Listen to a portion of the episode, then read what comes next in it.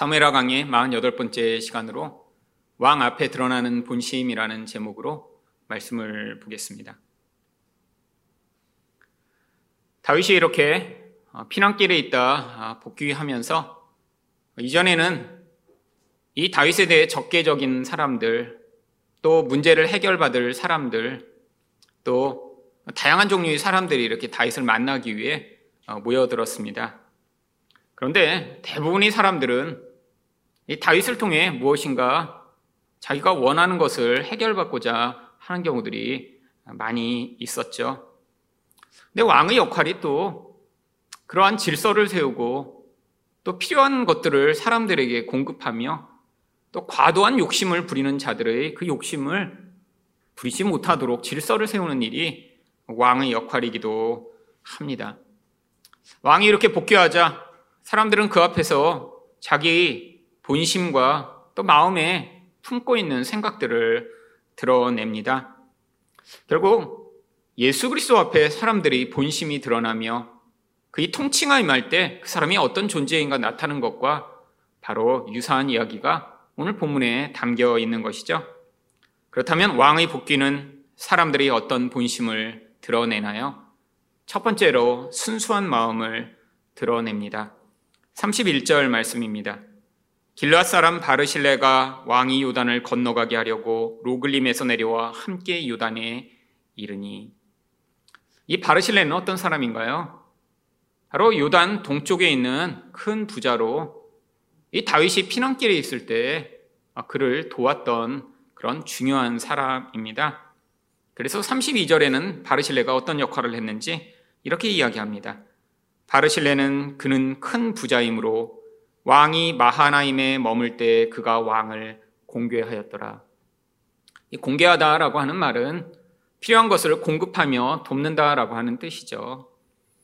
바로 이 피난길에 이렇게 다윗이 지금 아무것도 챙기지 못하고 도망와 외로운 상황 가운데 이런 바르실레와 같은 사람이 도움이 있었기에 전쟁을 준비할 수 있었고 또 승리를 이끌어낼 수 있었던 것이죠. 바로 이 바르실레가 어떤 도움을 주었는지 그래서 사무엘하 17장 27절부터 29절에는 이렇게 기록합니다. 다윗이 마하나임에 이르렀을 때 로글린 길르앗 사람 바르실레가 침상과 대야와 질그릇과 밀과 보리와 밀가루와 볶은 곡식과 콩과 팥과 볶은 녹두와 꿀과 버터와 양과 치즈를 가져다가 다윗과 그와 함께한 백성에게 먹게 하였으니 이는 그들 생각에 백성이 들에서 시장하고 고나고 목마르겠다 함이더라. 아니 왜 이렇게 자세한 아, 이런 바르실리가 공급한 목록을 기록하고 있는 것일까요? 그만큼 세심하게 자신이 챙길 수 있는 모든 것을 가지고 와, 아, 이 피난길에 있는 이 힘든 사람들을 도왔다라는 것을 기록하고자 한 것이죠. 여기에 보면 팥, 콩, 볶은 녹두, 뭐 이런 집안에서 정말 이 피난길에 오른 모든 사람에게 필요한 것들을 정말 다 가지고 와서 전심을 다해 그들을 섬겼음을 보여주고 있습니다. 여러분, 우리가 볼 때, 아, 큰 부자니까, 뭐 가지고 있는 것이 많으니까, 아, 이렇게 자기가 가진 것 중에 일부를, 아, 이렇게 다윗에게 주었다라고 생각할 수 있지요. 하지만, 사실 지금은 어떤 상황인가요? 압살롬이 지금 전체 이스라엘의 지지를 받으며 아, 지금 전세가 이 압살롬에게 완전히 기운 상황입니다. 여러분, 만일에 이 압살롬이 다윗을 이기고 전 이스라엘을 통치하게 되면 바르실레는 반역자로 취급을 받아 아마 죽임을 당할 그런 위험한 상황이죠. 아, 자기 생명을 내어놓고 다윗을 공개한 것입니다. 여러분 다윗 입장에서는 이 바르실레가 얼마나 고마운 사람이었을까요? 아니 정말 신도 신지 못하고 도망한 그런 피난길이었는데 이런 세심한 그런 도움으로 말미암아 아마 숨을 돌릴 수 있었을 것이고요. 단순히 이런 물질적 공급 외에도 아, 내 편이 아직 있구나.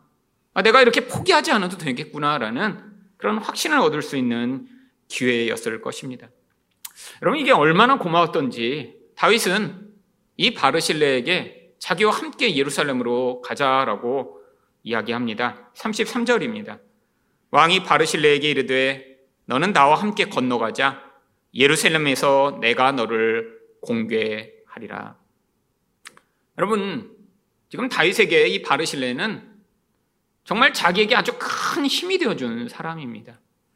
아, 그러니까 자기와 함께 예루살렘에 가서 아, 거기에서 아, 자기와 정말 친구 관계로 아, 그와 함께하며 그의 도움을 받으며 또 자기가 그렇게 도움을 받았던 것에 대한 미안함을 갚고자 한 것이죠. 여러분, 이런 예루살렘으로 함께 가자라고 하는 요청이 단순히 큰 집과 좋은 곳에서 나와 함께 살자라고 하는 것인가요? 아니에요. 권력의 중심에 설 수 있는 아주 중요한 기회입니다. 여러분, 변방에 살고 있던 그냥 한 족장이죠. 근데 이제 그가 왕과 함께 예루살렘으로 돌아가 정말 이 나라 전체를 다스리는 그 권력의 중심에 설 수 있는 기회를 지금 다윗이 제공하고 있는 것이죠. 그런데 바르실레가 어떻게 대답하나요? 34절입니다. 바르실레가 왕께 아뢰되 내 생명의 날이 얼마나 있사옵겠기에 어찌 왕과 함께 예루살렘으로 올라가리까? 여러분, 자기가 언제 죽을지 모르는데 지금 나이가 많이 들었기 때문에 가지 않겠다라고 이야기를 하고 있는 것이죠. 아니, 우리가 볼 때는 나이가 많이 든 할아버지니까 아니 이제 곧 죽을지도 모르니까 그냥 자기 고향에 남아있겠다라고 이야기한 것처럼 보이죠. 여러분, 그런데 정말 이렇게 나이가 들면 욕심을 다 내려놓고 정말 이런 순수한 마음을 가질 수 있나요? 아니요.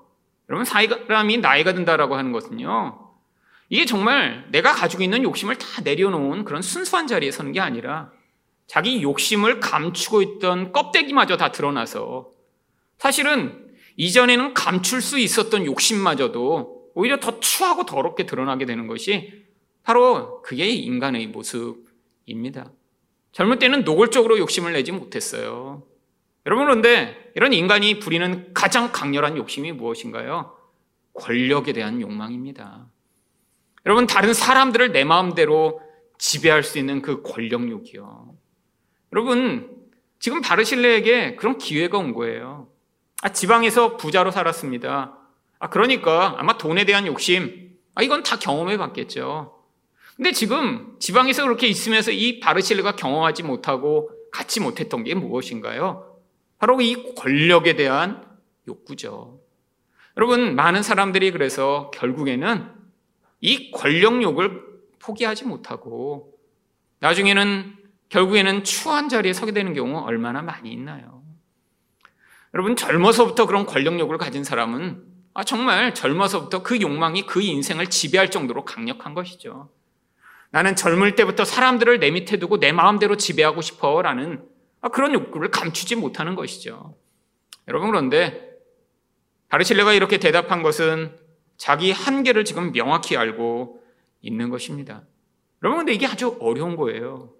내가 어떤 존재이고 내 수명이 얼마가 남았으며 아, 나에게 허락된 것이 무엇인가를 명확히 알고 그 한계 내에 머물 수 있는 그런 사람이요.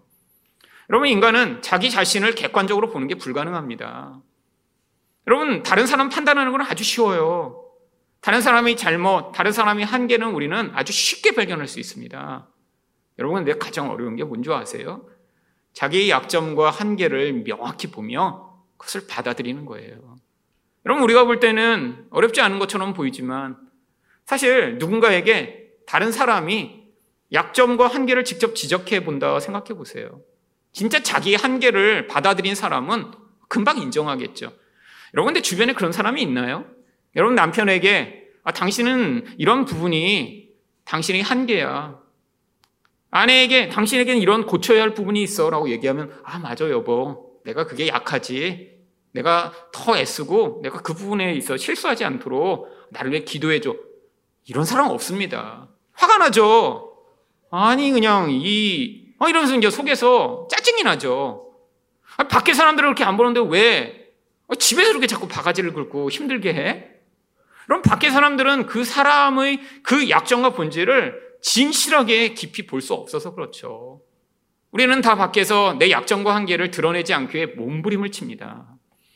여러분, 세상에서는 약점이 드러나면 어떻게 되나요? 사람들이 그 약점을 공격하죠. 짓밟죠. 비난하죠. 어, 그러니까 무서워서 밖에서 몸부림치면서 자기 약점을 감추려고 하는 거예요. 여러분, 세상의 모든 시스템이 다 그렇습니다.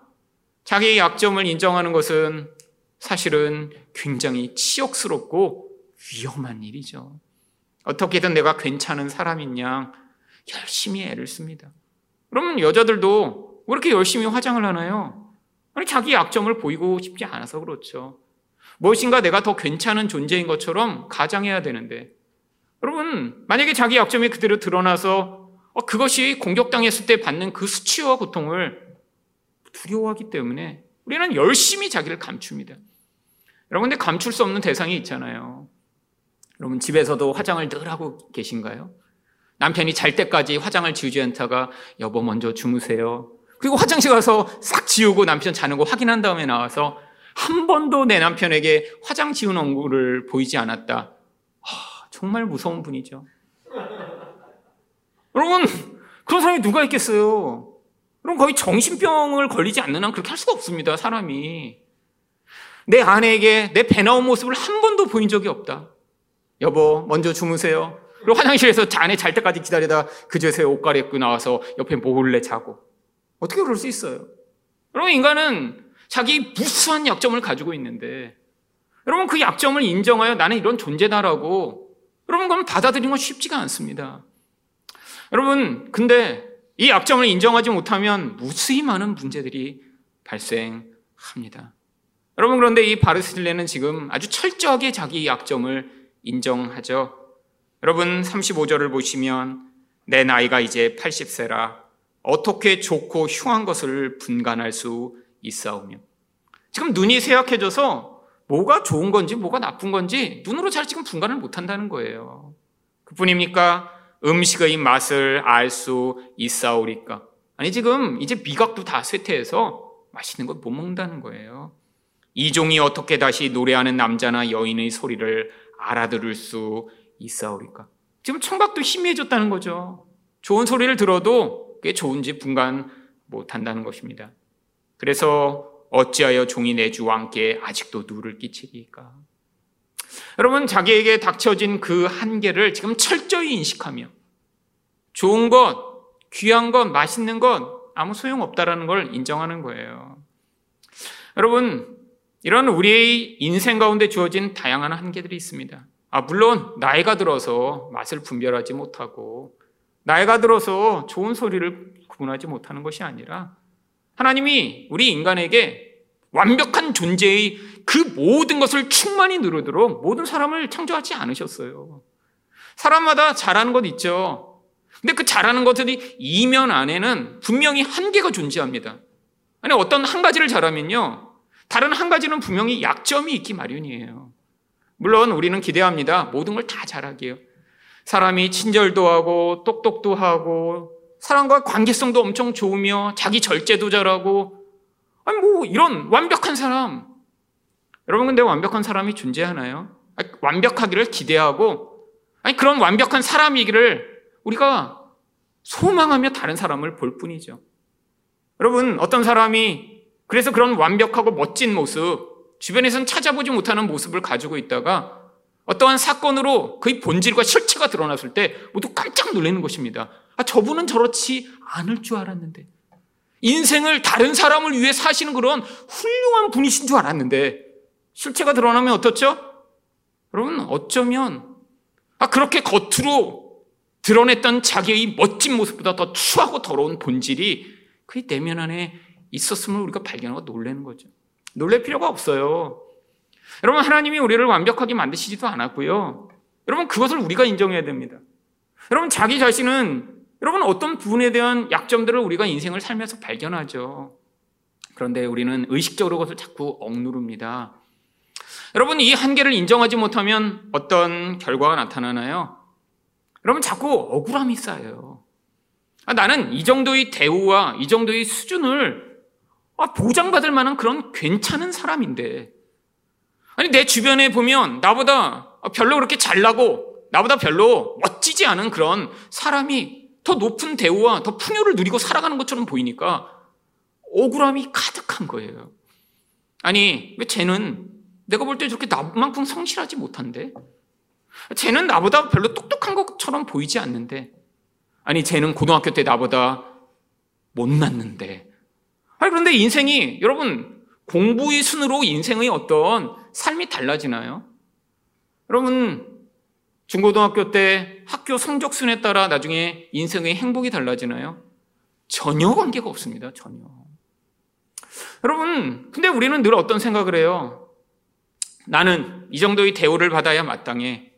근데 우리가 늘 남과 비교하게 되는 근원이 어디에서부터 시작되냐면 내가 나에게 주어진 그 한계를 인정하지 않은 뒤에 자꾸 다른 사람과 비교하며 내가 받지 못한 것을 저 사람이 누리고 있으니까 우리 안에서 자꾸 억울함과 불만이 싹 트는 거예요.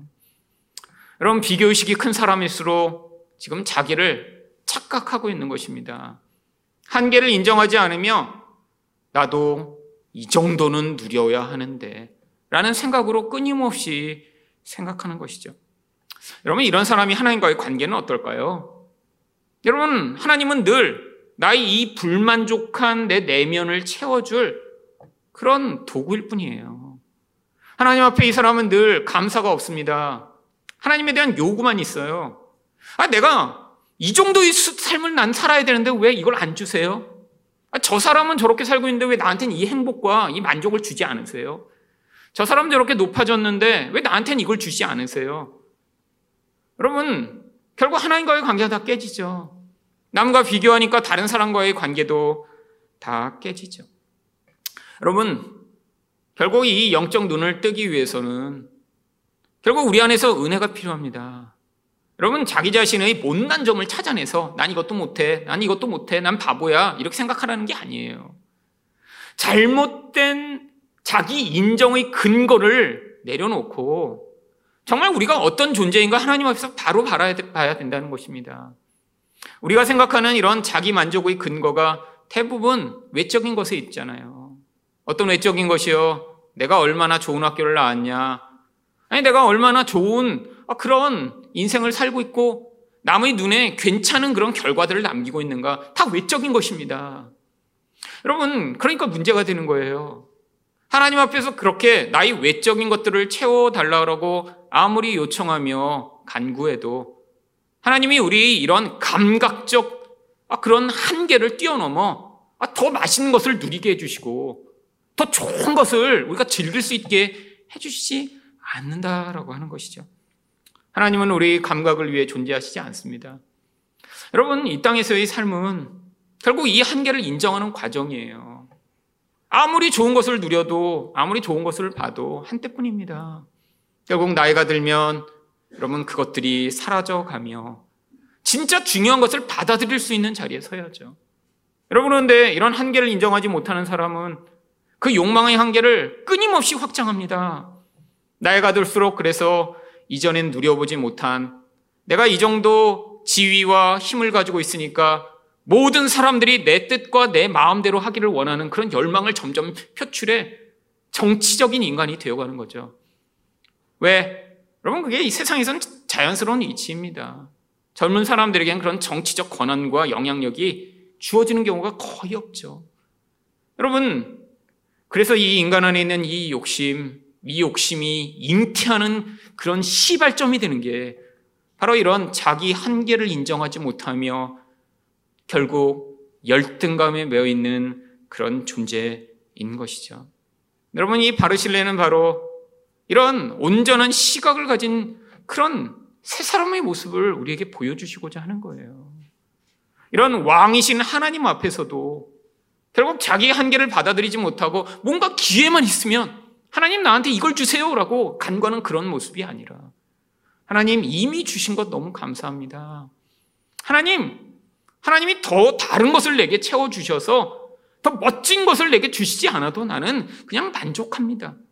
내가 우리 하나님께 반응하는 모든 것이 바로 나의 불만족을 채우기 위한 것이 아니라 그냥 하나님과 함께 하는 것을 기뻐하며 당신께 나아가는 것, 그것이 나에게 영광이기에 나아갑니다라는 그런 반응. 여러분, 이거는 우리 옛사람에게는 절대로 불가능한 모습인 것입니다. 바르실레는 또 두 번째로 무엇을 이야기하나요? 36절입니다. 당신의 종은 왕을 모시고 요단을 건너려는 것뿐이거늘 왕께서 어찌하여 이 같은 상으로 내게 갚으려 하시나이까? 여러분, 지금 여기에 찾아온 게, 아, 내가 이전에 이렇게 잘했으니까, 아, 이제 왕이 떠나기 전에 나한테 어떤 보상을 주실까? 아, 그걸 위해서 온 게 아니라는 거예요. 지금 상을 기대하지 않았다라는 것입니다. 그냥 왕이 지금 이 강을 건너가면 다시 보지 못해요. 근데 그 왕을 마지막으로 배웅하며 죽기 전에 왕과 함께 할 수 있는 그 시간을 소중하게 여겨 내가 여기 왔는데 아, 내가 도대체 무슨 상을 기대하듯이 나한테 이야기하시냐라고 하는 것이죠. 여러분, 이게 이 바르실레가 보이는 정말 은혜의 은혜로 반응하는 반응입니다. 여러분, 세상의 관계는 이런 관계가 거의 없어요. 다 다른 사람에게 누군가 친절을 베풀고 다른 사람에게 이렇게 호의적인 반응을 할 때 여러분 반드시 이유가 있습니다. 여러분 이유 없는 반응이 어디 있겠어요? 세상에서 이유 없이 누군가 너무 잘한다. 일상적인 어떤 반응을 너무 너무 잘한다 그러면 대부분 사기꾼입니다. 그럼 바보 같은 사람은 몰라요. 그냥 이 사람이 왜 이렇게 잘하지? 사기꾼이에요, 그냥. 여러분, 누군가 그렇게 잘할 수가 없어요. 과도하게 잘하는 건. 아니, 일상적으로 친절할 수 있죠. 근데 그걸 넘어서 너무 잘해. 이 사람인데 그런 관계가 아닌데? 여러분, 사기꾼입니다. 여러분, 사람은 그렇게 할 수가 없어요. 여러분, 결혼하기 전에 다 대부분 남편이나 아내가 이 사람이 옛날에는 이렇지 않았는데 왜 결혼하고 바뀌었을까? 결혼하기 전에 다 잘하잖아요. 사기꾼이라 그런 건가요? 아니요. 그건 결혼하고자 그런 거죠. 여러분, 그러니까 그것도 목적이 있었습니다. 아니, 결혼에 대한 목적이 없었는데 왜 잘하겠어요? 여러분, 그러니까, 아, 그래도 그거는 긍정적 결과를 남겼죠. 하지만, 여러분, 그런 연애 감정조차도 우리는 다 목적이 있을 때 잘합니다. 아니, 이 사람이랑 내가 결혼하고 싶은 마음이 전혀 없어요. 아, 난 저 사람 결혼했다간 죽을 것 같아, 인생이. 그러면 왜 잘하겠어요? 안 하죠. 여러분, 남편이 결혼 전에 꾸준히 잘했다. 그러면 그만큼 사랑이 마음에 많은 거예요. 난 너랑 결혼하고 싶은 마음이 강렬해. 이런 마음으로 꾸준히 잘한 거예요. 아내가 막 너무너무 결혼하기 전에 잘했다. 그러면 그 남자를 나의 결혼이 대상자로 마음이 확신한 거예요. 여러분, 그러니까 결혼 이후에는 그 수준으로 잘할 수가 없는 것입니다. 목표를 이루었는데 어떻게 더 잘해요? 인생의 목표를 가지고 열과 성을 다해 30년간 발휘하지 못했던 에너지를 다 써버린 거예요. 오히려 그래서 결혼 전에 이렇게 막 열정적으로 난 너만 사랑해, 너만 행복하게 해줄 거야, 막 이렇게 했던 사람보다 그냥 은근히 이 사람이 나를 좋아하나, 안 좋아하나? 너무 헷갈린 정도로 이렇게 하다 그냥 어떻게 결혼했어요. 이런 사람이 오히려 꾸준하게 잘할 수 있습니다. 에너지를 그때 다 못 썼거든요. 여러분, 그러니까 착각하지 마세요. 여러분, 인생의 가장 중요한 그런 만남조차 우리는 다 어떤 목적이 있어서 잘합니다. 아니, 그런데, 여러분, 권력이 있고 힘이 있는 사람한테 누군가 잘한다고요? 여러분, 어떤 사람이 정말 순수한 마음으로 이렇게 힘과 권력과 능력 있는 사람에게 잘할 수 있을까요? 불가능합니다. 인간이라는 존재는 그게 가능하지가 않은 거예요.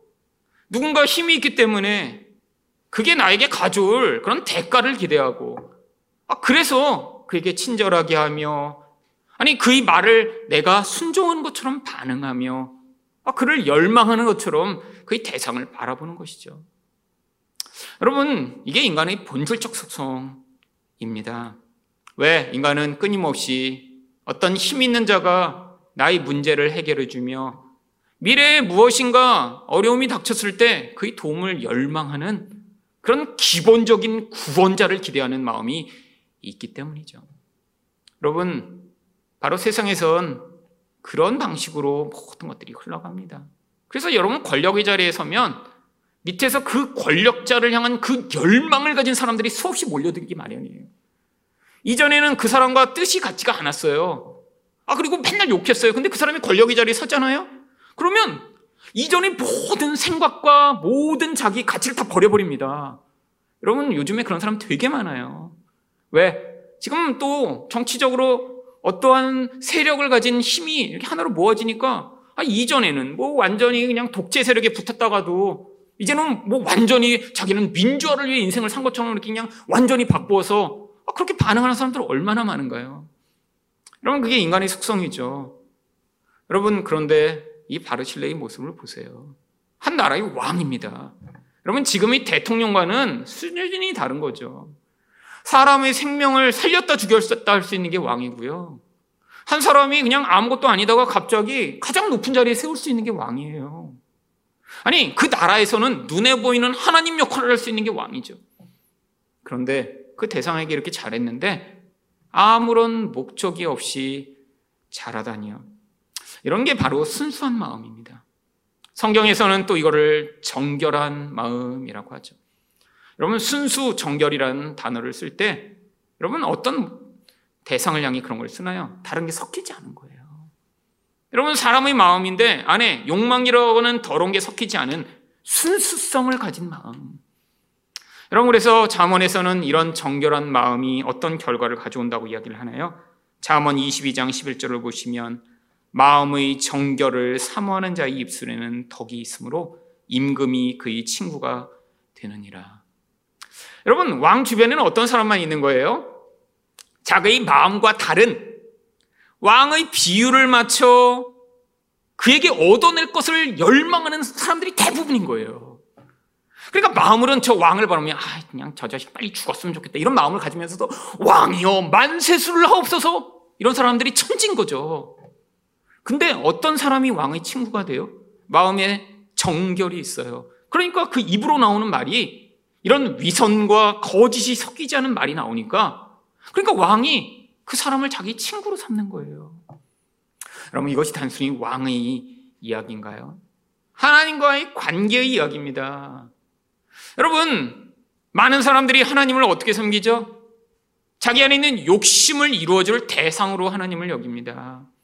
내가 힘들 때, 내가 돈이 없을 때, 내가 아플 때, 세상에서 얻는 도움으로 뭔가 부족할 때, 우리 하나님이 뭔가 힘이 있으니까 그분이 나를 도와서 거기에서 나를 벗어나게 만들 대상으로 우리 하나님을 여기죠.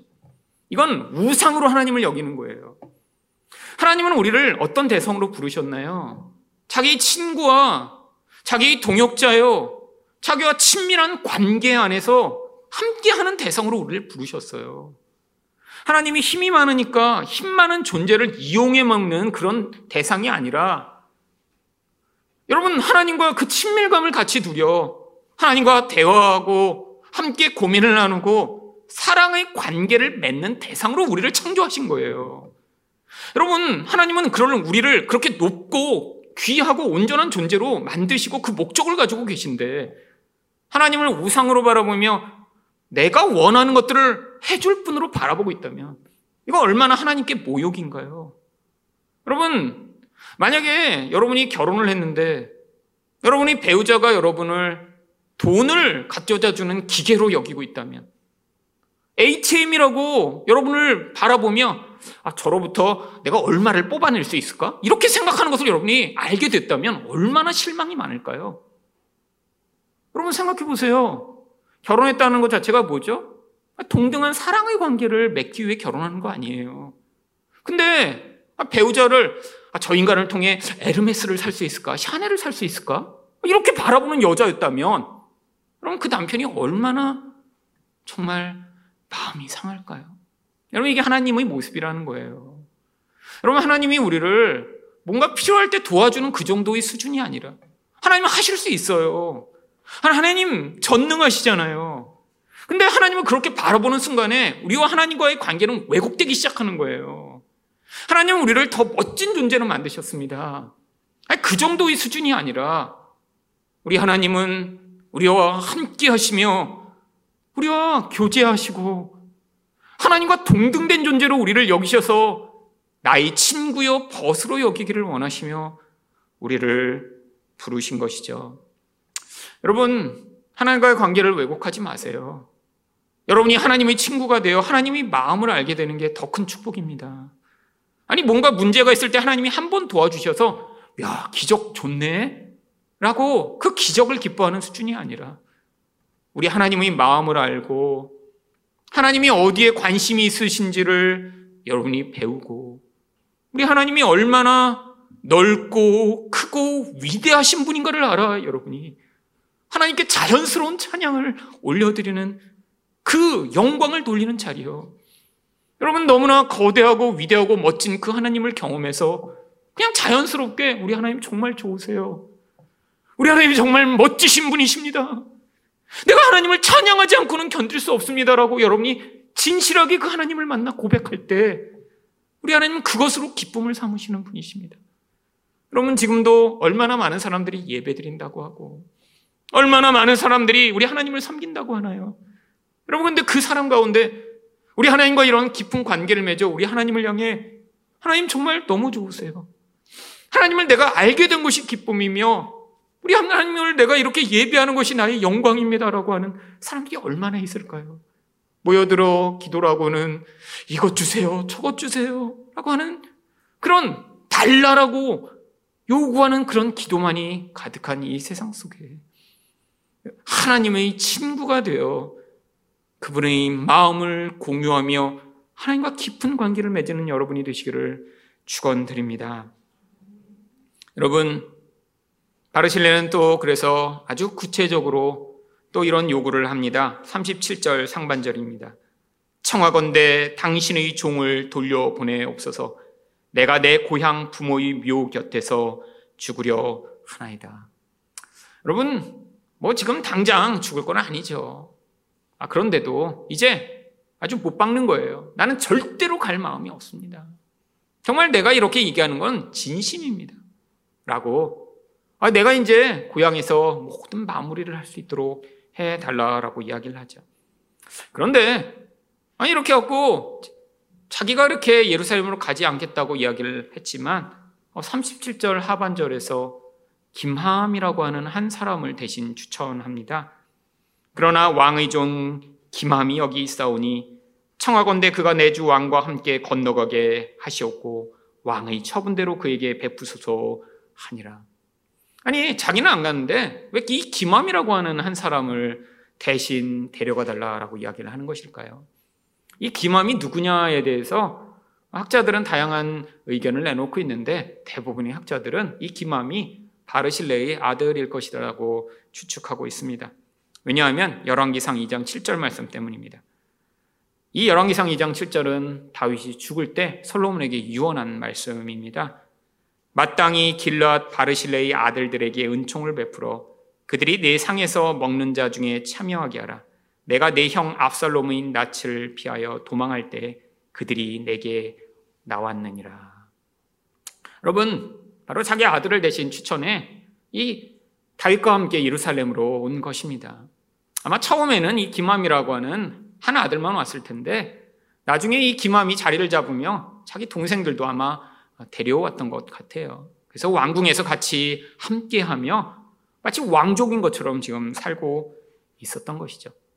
아니 그러면 이 바르실레는 이전까지 굉장히 순수하다가 갑자기 자기가 늙어 죽게 생겼으니까 아들은 대신 보내. 아, 요즘 대신 이 아들을 이렇게 그냥 뭐 국회의원 시키고 아들에게 뭐 좋은 거 물려주려고 하는 이런 현대적 부모의 전형을 보여주고 있는 것인가요? 여러분 이 성경을 맥락대로 파악해야죠. 성경이 이렇게 순수함을 보여줬으면 끝까지 순수해야죠. 여러분 여기서는 지금 이 바르 시대의 아주 현명한 반응을 볼 수 있습니다. 지금 다윗이 너무 고마워서 아무런 것도 이렇게 지금 이 바르실레에게 베풀지 않으면 이 다윗이 포기하지 아니하고 마음으로 미안함이 너무 클 거라는 것을 지금 느낀 거예요. 아니 내가 이렇게 안 가면 이 다윗이 어떻게든 이걸 갚고자 할 텐데 지금 갚을 수는 없어요. 자기가 완전히 거부했으니까. 그러니까 자기 아들을 대신 보냄으로 말미암아 이 다윗의 미안한 마음을 이제 조금 그가 아, 내가 그래도 아들이라도 대신 이렇게 보응을 해주니 괜찮다라는 마음으로 하려고 했던 것이죠. 하지만 또 한 가지 아, 그런 뜻이 있는 것을 알 수 있습니다. 지금 이 다윗에게 어떤 사람이 필요한 것인가를 안 거예요. 여러분, 이스라엘 백성들이 이렇게 다윗을 다 쫓는다고 했다가 어떻게 됐어요? 금방 멋지고 잘난 한 인간이 나타났더니 금방 배신하여 다 원수가 돼 버렸습니다. 아니, 누구를 믿을 수 있겠어요? 여러분, 이런 배신을 당했는데 그 다음에, 아니, 누구를 지금 의존할 수 있겠어요? 얼마나 불안하고 외로울까요? 여러분, 바르실레는 지금 자기 아들 기맘이 바로 왕궁에서 이 외롭고 지금 힘든 상황이 있는 이 다윗을 보호자 할 만한 그런 유용한 사람이라는 걸 알았던 것이죠. 여러분, 여러 아들들이 있었을 것입니다. 그 중에 제일 못난 아들 보낸 게 아니라 다윗에게 가장 유용할 만한 그런 다윗 편에 끝까지 설 수 있는 그런 충성된 사람을 골라 바로 다윗에게 보낸 것입니다. 여러분 그랬더니 왕이 그것을 받아들입니다. 38절입니다. 왕이 대답하되 기맘이 나와 함께 건너가리니 나는 내가 좋아하는 대로 그에게 베풀겠고 또 내가 내게 구하는 것은 다 너를 위하여 시행하리라 하니라. 여러분 그제서야 다윗이 이 바르실레의 마음을 받아들였던 것이죠. 아마 이 기맘이라는 사람은 다윗과 함께 아마 왕궁에서 살다가 그 후손들이 예루살렘 가까운 곳에 정착하여 살았던 것으로 보입니다. 그래서 후일에 보면 예레미야 41장 17절에 애굽으로 가려고 떠나 베들레헴 근처에 있는 게롯 김함에 머물렀더니 지명이 나오는데 게롯 김함이라는 지명이 나와요. 이 게롯 김함의 뜻이 무엇이냐면 김함이 살았던 곳이라는 뜻을 가지고 있습니다. 베들레헴과 예루살렘은 멀지 않은 곳에 있어요. 이 베들레헴은 또 어떤 곳인가요? 다윗의 출생지입니다. 자기 고향 근처에 이 기맘의 거주지를 마련해 준 것이죠. 여러분, 이 이야기는 결국 어떤 사람이 하나님과 이런 친밀한 관계를 누릴 수 있는지를 보여주고 있습니다. 바로 그래서 신약성경에서도 어떤 사람이 우리 하나님과 이런 친밀한 관계 가운데 서게 되는지를 마태복음 5장 8절이 이야기를 합니다. 마음이 청결한 자는 복이 있나니 그들이 하나님을 볼 것이며. 여러분, 이제까지 얘기했던 순수함, 정결함. 바로 이런 정결함을 가지고 마음의 욕망을 가지고 어떤 대상을 대하지 않는 사람에게 어떤 기회가 주어져요? 하나님의 얼굴을 본대요. 여러분, 성경에서 하나님은 근데 또 볼 수 없다면서요. 여러분, 이 하나님의 얼굴을 본다는 건 비유입니다. 어떤 비유예요?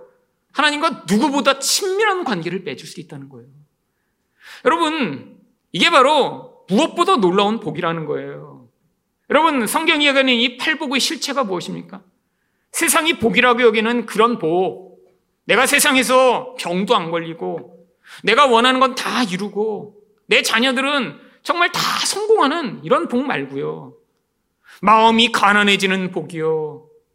정말로 심령이 청결함으로 우리 하나님과 깊은 관계를 맺는 이런 복이요. 핍박을 받아도 하나님의 위로를 받는 그런 복이요. 여러분, 이 복이 이 세상의 모든 복보다 뛰어나다는 거예요. 여러분, 이게 하나님을 진짜 만난 사람들이 경험하는 것입니다. 여러분, 하나님과 친밀하다고 이 세상에서 다 성공하나요? 병에 안 걸리나요? 근데 하나님을 진짜 만난 사람들은 병에 걸려서도 노래하고 하나님을 진짜 만난 사람들은 핍박과 혼란 가운데도 낙담하지 않냐고 우리 하나님을 향해 신실한 반응을 보일 수 있는 세상에서 찾아볼 수 없는 그런 반응으로 우리 하나님과 관계를 맺을 수 있는 것이죠. 여러분 상황이 좋아서 찬양하는 그런 수준이 아니라 바로 이런 순수한 마음으로 우리 하나님의 얼굴을 보며 그분과 친밀한 관계를 맺는 여러분이 되시기를 축원드립니다. 두 번째로 왕의 복귀는 사람들의 어떤 본심을 드러내나요? 갈등을 일으키는 욕망을 드러냅니다. 41절 말씀입니다. 온 이스라엘 사람이 왕께 나와 왕께 하려되 우리 형제 유다 사람들이 어찌 왕을 도둑하여 왕과 왕의 지방과 왕을 따르는 모든 사람을 인도하여 요단을 건너가게 하였나이까 하며 지금 왕이 요단 동쪽으로부터 서쪽으로 이렇게 건너오는데 유다 사람들이 먼저 왔던 거예요. 아, 그리고 나서 이 이스라엘 백성들이 그 다음에 온 것입니다. 근데 와 보니까 이미 다 왕이 요단을 건너버렸어요. 아, 그러고 났더니 지금 왜 왕을 도둑질했느냐라고 지금 화를 내고 있는 거예요. 여러분, 아, 이들이 정말 왕을 너무 환영하고 빨리 보고 싶어서 지금 달려왔는데 조금 늦은 건가요? 여러분 이전에는 지금 왕을 죽이겠다고 막 전쟁하던 사람들인데 어떻게 이렇게 사람들이 빨리 변했죠? 이게 바로 가식적인 더러운 마음의 실체입니다. 왕이 힘을 잃어버렸을 때는 죽이겠다고 달려들던 인간이 지금 다시 왕권을 회복했더니 왜 빨리 우리를 안 불렀냐고 막 화를 내면서 지금 달려드는 이런 모습이요. 얼마나 모순된 마음인가요? 여러분 그랬더니 유다 사람들이 또 어떻게 반응하나요? 42절 상반절입니다. 모든 유다 사람이 이스라엘 사람에게 대답하되 왕은 우리의 종친인 까닭이라. 왕이 우리랑 친척 관계이기 때문에 우리가 가장 먼저 온 게, 아, 그게 당연하지. 라고 지금 대답을 하고 있는 거예요. 절반의 진실이죠. 절반의 진실. 여러분, 유다 사람들은 친척이지만 지금 안 오려고 이렇게 지금 뒤에서 미적거리며 미루고 있었는데, 그러니까 다윗이 아, 그들의 그런 죄책감을 다 알고 나서, 야, 너네들은 왜 빨리 나를 안 불러? 아, 니네가 나서서 먼저 나를 불러 괜찮아. 내가 아무도 처벌하지 않을게. 심지어는 나를 죽이겠다고 앞장선 아브넬까지도 계속 군대 장관으로 삼아줄게라고 해서 유다 사람이 그제야 어, 괜찮은가 봐. 야 빨리 가자. 그래서 지금 온 거예요. 진짜로 다윗이 좋아서 아니 진짜로 다윗이 자기들 친척이라 이렇게 달려와 먼저 환영한 게 아니라 다윗이 먼저 나서서 그들을 격려해 그들이 그 움츠러든 자리에서 지금 달려올 수 있도록 배려를 해줘서 온 건데 뭐라고 얘기 하나요? 친척이랑 우리가 먼저 왔는데 왜 그래? 여러분, 그러면서 42절 하반절에 무엇이라고 얘기하나요? 너희가 어찌 이 일에 대하여 분내느냐? 우리가 왕의 것을 조금이라도 얻어먹었느냐? 왕께서 우리에게 선물로 주신 것이 있느냐? 자기들은 순수하게 했다는 거예요. 근데 왜 화를 내고 그래? 왕이 아무것도 안 줬어, 이때까지. 그냥 우리가 순수하게 친척이라 와서 이렇게 했는데 왜 화를 내고 그래? 화를 내고. 여러분 참 적반하장이죠. 적반하장. 여러분 마음 안에 지금 자기 욕망은 감추고 겉으로는 우리는 순결하게 하는 거야. 순수한 거야. 라고 주장하는 이 모습이요. 여러분 이런 사람들 보면 화가 나지 않으시나요? 아 나는 민족을 위해 이런 일을 합니다. 알고 보니까 다 자기를 위해 했어요. 아, 이런 거 보면 화나지 않으시나요? 아, 저는 화나던데요. 엄청나게요. 난 이 대한민국 국민을 위해서만 삽니다. 알고 보니까 다 투기하고 뭐 자녀를 위해서 뭐 다 자기만 좋은 거 하고 거짓말로 뭐 이렇게 포장하다가 결국에는 실체가 드러나는 그런 인간들이. 이게 인간의 본질이에요. 여러분 어떤 한두 사람만 그렇게 나쁜 인간이 아닌 거예요.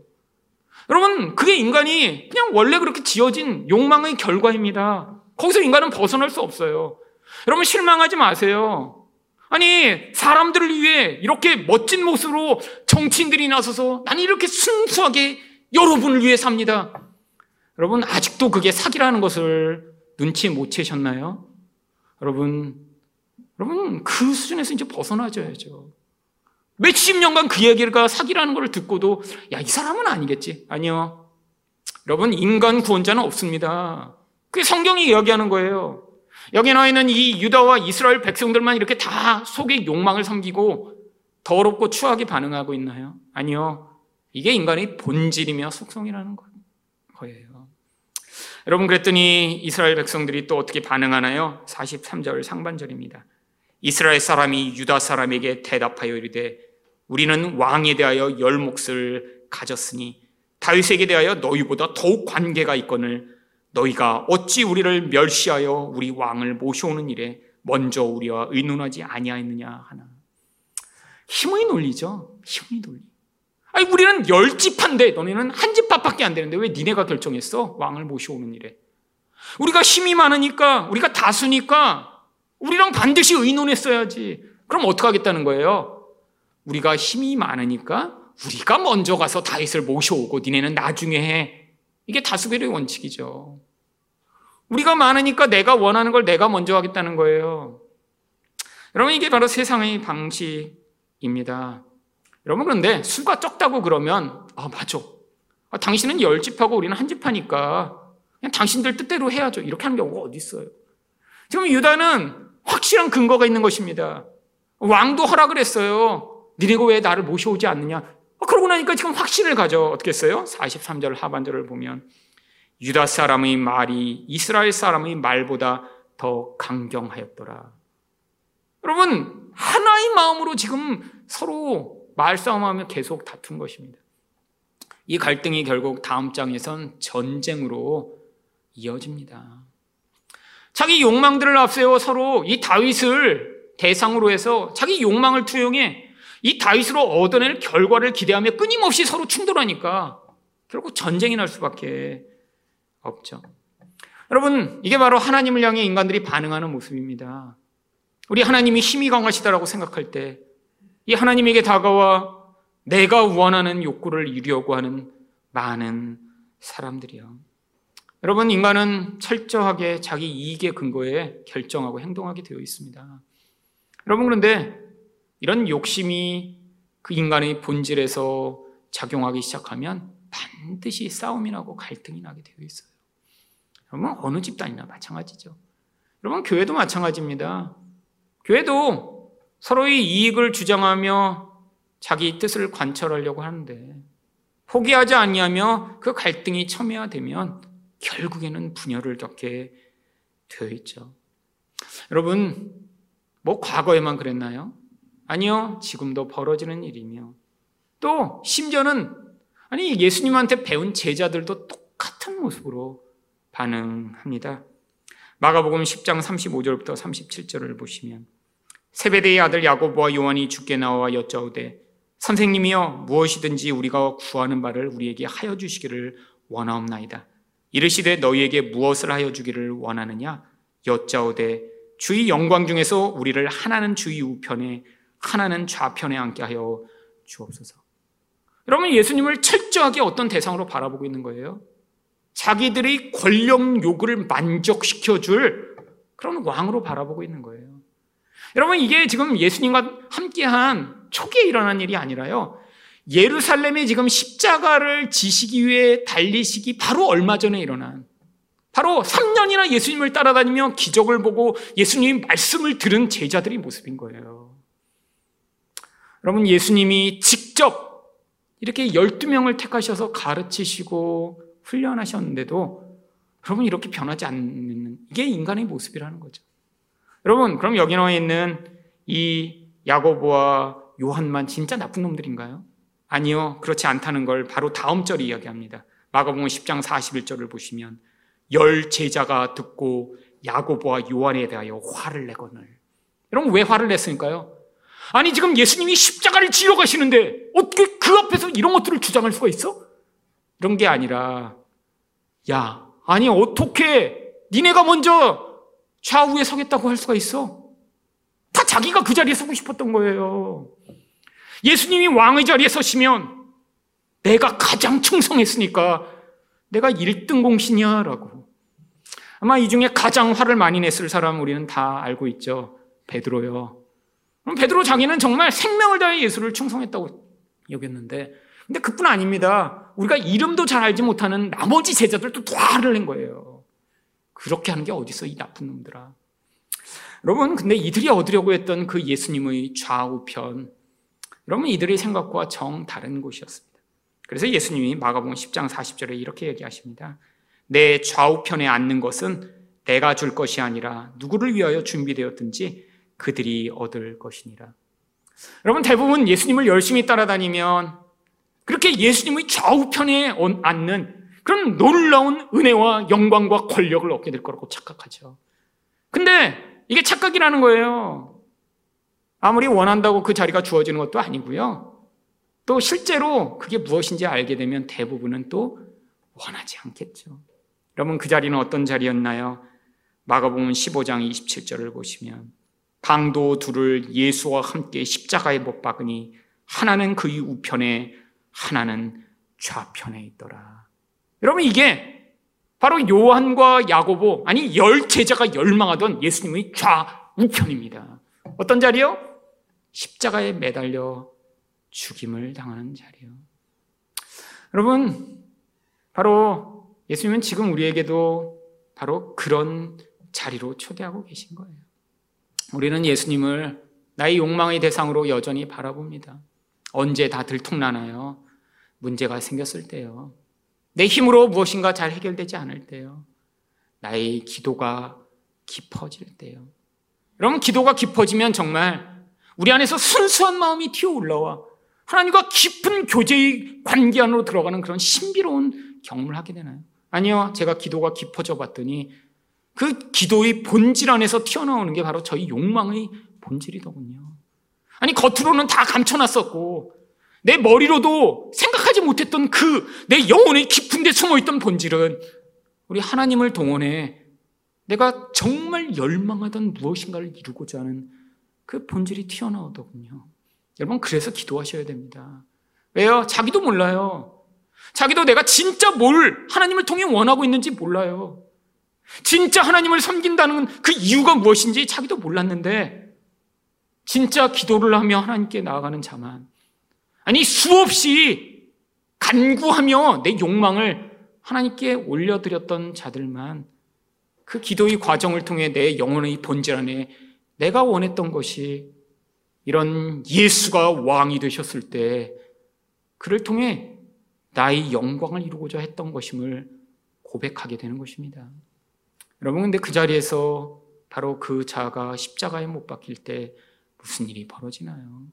바로 예수와 함께하는 길이 어쩌면 이런 죽음의 길이고 낮아짐의 길이며 나의 인생에서 영광이 주어지지 않는 길이라고 할지라도 아니 어쩌면 이 바르실레처럼 자기가 가진 것을 다 동원해 그 예수에게 헌신하며 그를 섬기며 아무런 보상이 주어지지 않는 길이라고 하더라도 그분과 함께하는 것으로 말미암아 인생의 기쁨을 삼으며 아니 내 인생에서 가장 의미 있었던 순간은 아 그 왕과 함께했던 그 왕의 필요를 채워주었던 그 왕이 외로울 때 친구가 되었던 것이 나 인생에서 가장 의미 있고 가장 기쁜 순간이었다라고 고백하는 바로 그런 하나님과 친구가 되는 재리에서 누리는 그 은혜일 것입니다.